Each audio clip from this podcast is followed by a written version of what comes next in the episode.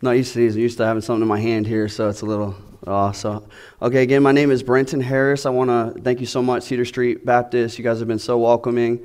Um, I'm not from Georgia. Um, it was made apparent I went to Scoops and Lions, and I, I, I, did, I said Vidalia, and they said it's Vidalia. You're not from here, are you? I said, no, I'm from Florida. But yes, I'm from Florida. Uh, from I'm in a ministry right now called Loving Hands Ministries.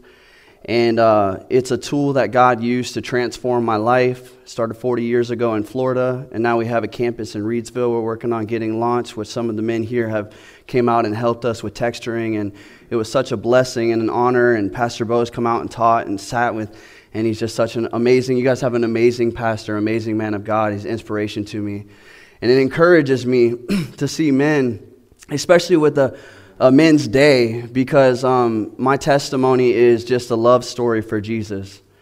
Because I didn't, I knew of Jesus, but I didn't have anyone to disciple me. Uh, my father left when I was one. So at one years old, my father leaving, my mom, she tried to be the best parent that she could be. She had to work all the time, and so I was alone a lot uh, with my brother, especially when I, I got to a certain age where I felt I could be a man. But I didn't know what a man looked like. Um, at seven years old, I said the sinner's prayer. I accepted Jesus into my heart. The adults cried, they shed tears. I did too, but I didn't understand what it meant to surrender my life or to have Jesus be Lord of my life. Um, I didn't have any examples in my life. The only men that I had examples of were my older cousins, and they did drugs. And so at the age of 11, I experienced drugs for the first time. I started smoking marijuana. Uh, it increased the pain pills, cocaine, uh, party lifestyle was my lifestyle. And that's what I thought being a man was, was going out and getting money and however you could get it. And then the drugs took over and took control of my life. And it ruined so many things in my life and so many relationships. So again, age 11, not going to school, choosing to skip school, um, wanting to pursue music. Music was a passion for me. And I remember going to church uh, and joining the worship team. And that was the only reason I was there. I was there because I loved music. And so I would go over and over again, but Jesus would never fully enter my heart. And again, it was this not having discipleship because when I said that prayer, there was a what next? You know, what do I do now? And so what I thought I did and what I thought was being a man was making my own decisions and my own choices. I didn't listen to anybody. I was very rebellious, and I was constantly seeking for something to fill me that was not good for my life. I got into severe depression. Um, and again, and, and again, uh, actually, Dustin was talking about this morning in the men's breakfast about how he can look back at his life and he can see how God was there every step of the way. And he was constantly calling, whether we see it or not in the moment, God is constantly tugging at us, and Jesus is saying, Come. But whether I listened was the, the key thing to it about stopping and actually listening because I was go, go, go. In fact, I was talking to somebody the other day about how we live in this world about how we microwave. I want it now. And that's the world that we live in with phones. Everything's so easily accessible. And if you look, you can get it. Okay, I need to know something. Google, Siri, Alexa, and it's there. And that's the life that I lived. It was an instant gratification lifestyle. It was whatever I can get in the moment to fill me. And it was not Jesus that I was seeking, that I thought I was seeking, but literally underneath in the inside, I actually was seeking Jesus. And I never fully understood it until I ended up in jail my first time when I was 18. And uh, I had been in and out of juvenile detention centers. I had been on probation, uh, tried rehabs, uh, everything they could do. Um, constantly, uh, you know, my mom going to court for me because uh, they thought she was a bad parent. But really, I was just the one that was just really rebellious and wicked. And uh, so I go to jail my first time, and I'm an adult. And it was real to me. I was in a place where there was people that had done what I considered very serious crimes, and I was scared. And I remember calling my mom, and I was crying. And I said, Mom, you have to get me out of here. And she was happy and calm. And I said, Why are you so happy? She said, Because I know you're safe. She said, I know that I'm not going to get a call that says that you're dead. And it became real to me and apparent at this moment that it was not just me I was hurting. I wasn't destroying my life, but I was destroying my family's life and anyone that ever cared about me. And it progressed. And I'd love to say at that moment it was like, wow, this is what it's about. No, it didn't happen that way for me, but I was seeking. That was the start of something that where I was actually seeking. And I remember a pastor coming into the jail because in the jail they would have chaplains that would come in. And I remember, I remember going to the Bible study and I was so confused. And I, I got a Bible and I asked him, I said, Where do I start? And he said, Well, start with John and you'll find out about you and you'll find out who Jesus is. And so for 10 years, I was searching. 10 years, in and out of prison. I mean, I had done so many things. I had a daughter at this point. They took my daughter away, and, and that was a moment that completely crushed me, but still seeking and trying to figure out this love because I was looking for love in all the wrong places. I was looking for love in things and, and objects and, and people and, and the decisions. And, oh, I'm going to go to college and do this. And I had so many aspirations, but never completed anything in my life because there was no foundation. And, uh, it was at this point of brokenness where I was doing Bible studies in jail, and I remember crying out to God. And it was at this moment, at the age of 29, where I actually had an experience with Jesus. And it wasn't like some like bright light, holy moment, but it was just a moment where I embraced the fact that Jesus was with me, that He'll never leave me nor forsake me. And I hit my knees and I said, Lord, whatever you want me to do, I'll do it. And then Loving Hands came in, and I'll never forget. We have um, we had something called Recovery Pod, and they came into the county jail and they were sharing their testimony. And I seen how on fire they were for Jesus, and I said, "That's the Jesus that I need right there. If that's what they got, then I need it." And they're like, "Well." Um, just fill out the application and you can come. And I looked and it's two years. And I said, oh, I don't know about two years. I got a daughter I got to get back. And so I remember asking, Joe Hamlin was the guy that came in. I said, Hey, Joe, I need to get my daughter back. Uh, he's like, Well, take it slow. Like, don't worry about all that. Just come and, and we'll worry about that stuff later. But me, I'm like, No, I need it now. So I went out and I made a lot more bad decisions. And the point that I'm getting to is, is that for me, I had to reach such a place of brokenness for Jesus to accept me. And I'm not saying everybody has to reach that point, but for me, I needed to be broken because I was so firm in my ways. I was so hardened in my heart that I had all the right choices, that I knew everything. And I was one of those ones that, uh, oh, I know that. Yeah, and I was so quick to let, not let somebody speak, but to interrupt with what I knew.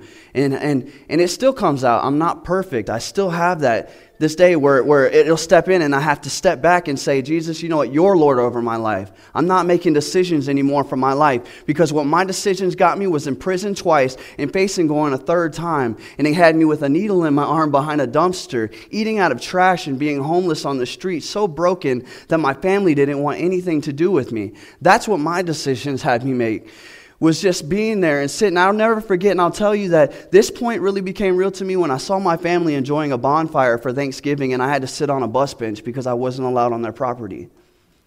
That hurt so much for me that my mom, bless her heart, was like, Son, I can't do it anymore. But you know what I told my mom the other day, and she was so happy to hear this? I said, Mom, that was the best decision you ever made for my life, was to tell me that you couldn't do it anymore. Because what it caused me to do was to find out who could and that was Jesus. Jesus was able to rescue me. And he did it in the form of such a great way with a woman's discipleship group.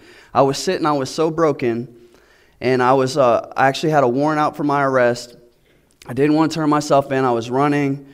Um, I was in a relationship that wasn't healthy. She went to a detox center. They kicked me out because we were together, so they made me go back to the street uh, to on the street. And I was walking, someone had stolen my shoes, and I cried out to God and I said, God, I don't want to live anymore. If this is life, if this is what you've got for me, there's no purpose, then take me now. And within five seconds, I seen a, a girl that I had went to school with. Her name was Vanessa Castro. I'll never forget. She was with her son, and she asked me what was wrong. And I'm just, I unloaded all my burdens on her. And then I went back, and I was just my head down, and I looked up, and there was 12 women surrounding me. And I guess they were having a discipleship group, and they gave me food. We worshiped in a circle in this parking lot. They gave me a pair of shoes. Surprisingly, her shoes fit. I don't understand that one still to this day. That's a joke. That'll keep. but it was amazing how God provided a moment of clarity for me where I experienced the love of God because I'm telling you that I would have never known. The Bible tells us that we love because He first loved us. And I would have never realized that if someone hadn't embraced me in a moment where nobody wanted to be around me. I felt like a leper. I really did. And when I think about the lepers and how they were healed and how people shunned them, and they had to call out that uh, unclean. I felt that way everywhere that I went. It didn't matter where I was, but people knew that, oh, he's a drug addict. Man, look at him.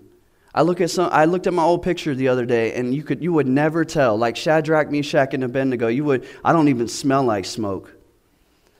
But I, I love the Lord so much because of what He's done for me.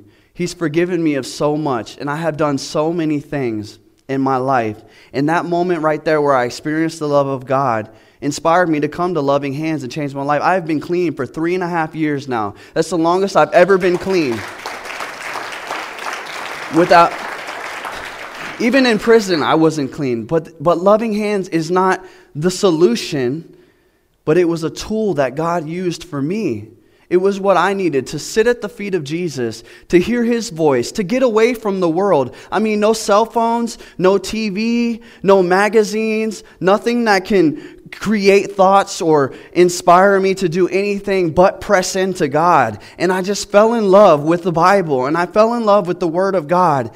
And I was, uh, one of the scriptures that I have, I want to read for you that really, at that moment, inspired me oh, was Lamentations.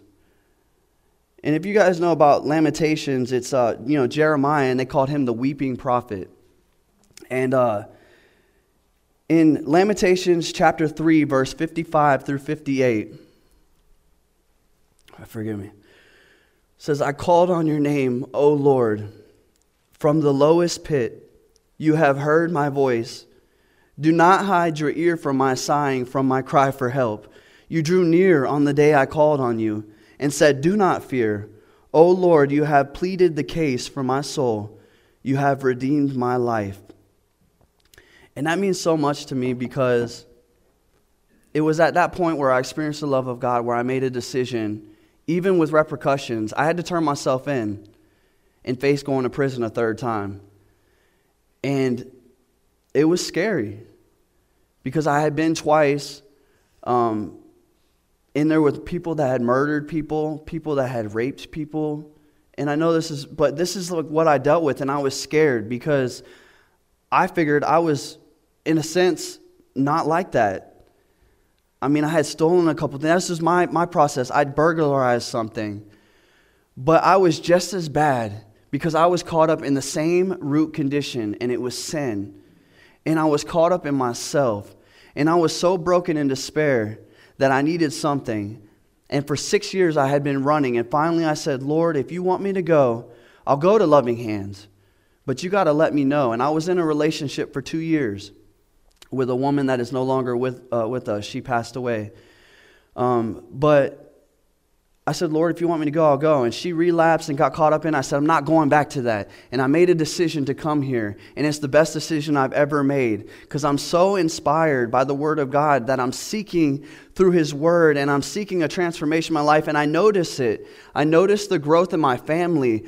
My brother is going through some serious things right now, and please pray for him. His name is Quentin, but he had a shotgun in his mouth recently. But you know what? I asked him, said, I said, Can I pray for you? And he said, Yes. And that's the first time he's ever opened himself up to the prayer the prayers of people. And I know God is trying to reach him. And that's because I'm going to step one foot in front of the other and I'm going to keep heading towards Jesus because I'm believing that if you seek ye first the kingdom and his righteousness, that all this will be added unto you because he is producing things in my life. Now, my, I, I went back to my daughter. She got taken away. And that caused me also to make this decision because she's seven years old right now. And uh, I don't know how that's going to play out, but I know God is in control. Um, she lives in Lakeland, Florida, and I'm recently coming up with a way to get in touch with the people that have her. But when I left, she was 18 months years old. And it was hard for me to realize that I was a bad parent because I was a heroin addict. Um, and I'll tell you that if anyone knows of their family members that deal with this stuff, it's not something that you can just, like, I wanted it gone. I didn't want to be that way. I never once, when I was a kid, thought, I'm going to grow up and be a heroin addict. I didn't. I wanted to be a musician. That was my, my goals and aspirations. But it's hard in that moment to just get out of that, to just stop. It's, I, I, as much as I wanted it to be a quick and easy fix, when my daughter was in the hospital, she was withdrawing from methadone. And, and if, if you guys know anything about withdrawals, that if the mother is going through withdrawals while pregnant, it can actually cause the baby to die. And so they put her on synthetic heroin, which is methadone.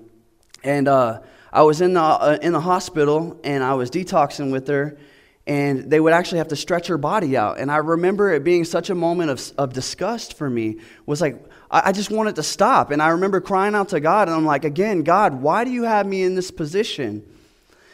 And now I look at where I'm at now, three and a half years later, and how strong I am in His Word, and how much He gives me strength to continue going on. That I don't feel hope, hopeless and, and full of despair, that I'm filled with the hope of Jesus because of what he's brought me through. That there are others that are going through this right now because I see it every day. I see it in families, and not just the people that are in the middle of their addiction, but the mothers and the grandmothers and the fathers that are getting the calls from people in uh, their sons and their daughters in prison and jail and they're saying i need help. And they don't know at the time where that help comes from but i know where my help comes from and it comes from jesus christ. And that is why i'm in a position where i'm at now where i get to disciple men that are going through the same thing, that are coming in from broken homes, that are dealing with their kids getting taken away, that are, are, are caught in their addictions, that they're caught in selfishness,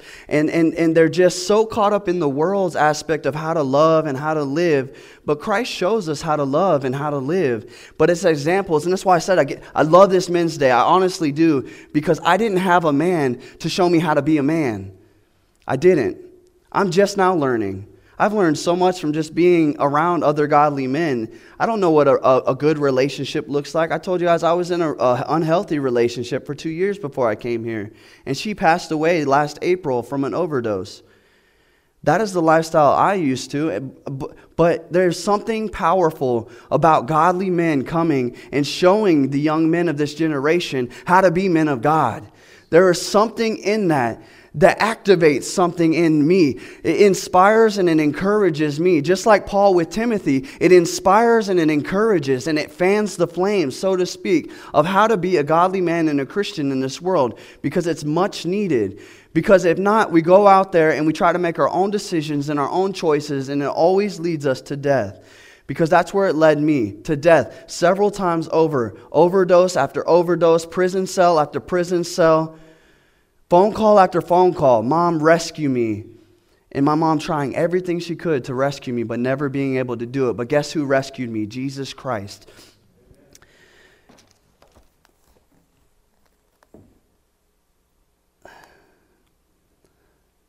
So I'm at this point now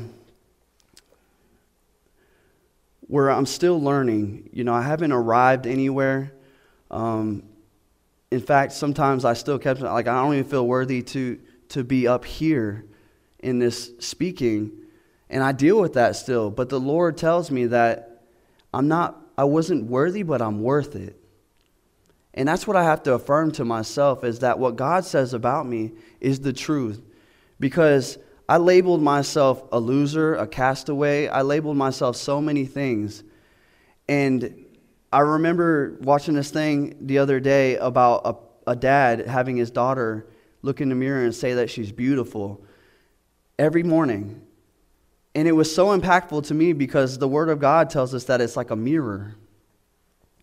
And so when I see what God says about me, that's what keeps me going now because for many, many years, I thought that my lifestyle would be prison, and that was it. I didn't know any different. For me, that was comfortable, that was life, and that's it. And I even remember telling my mom that. And now that it's so different, it's such a better outlook on life. And it's so good to see my mom full of joy when I go to visit her. And then having an experience with my father, who after 31 years I connected with him, and we now have a relationship. And that's only because Jesus Christ, because I was not seeking that. The last thing I was seeking was my Father. In fact, I was filled with so much unforgiveness towards Him because I felt like He left me because He hated me or He left me because He didn't like me. And then I carried that because we carry the weight of our situations in life if we don't give it to Jesus. And I didn't know what that was like. And so I carried that into every relationship that I had. Oh, they don't like me. Oh, they're not talking to me. I could put these labels on me. I'm stupid. I'm never going to amount to anything. And, and if you say that enough about yourself, you'll begin to believe it. So when I kept saying, oh, I'm a drug addict, that's just the way that I am, or if I hear somebody say, he's never going to change, I believed that. I believe that because words are powerful. The Bible tells us about that, that the words are powerful that we say. And we'll believe it if somebody says it enough. And again, going back to this godly man, an example, an affirming and telling somebody that you can do it and encouraging somebody. Because if, if the men of loving hands didn't come behind me and show me that I could do it, I wouldn't think I could. I wouldn't think I could. I would not be standing here today. I would have ran to the drugs like every situation I ever faced. I ran to drugs because an IV in my arm was better than trying to live a life that was fake.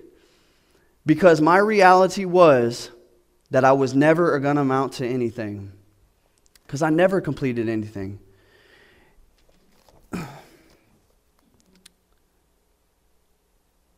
So, again, pointing to Jesus, though, this experience in the love of God. When I'm dealing with these situations now, the first person that I run to is Jesus. Even if it's arguing, yelling, um, when the fiance that I was with, she passed away, that was a hard moment for me. In fact, the other day I was actually still kind of mourning. I still carry that because I felt like I should have been there. But what if I was? I wouldn't be here.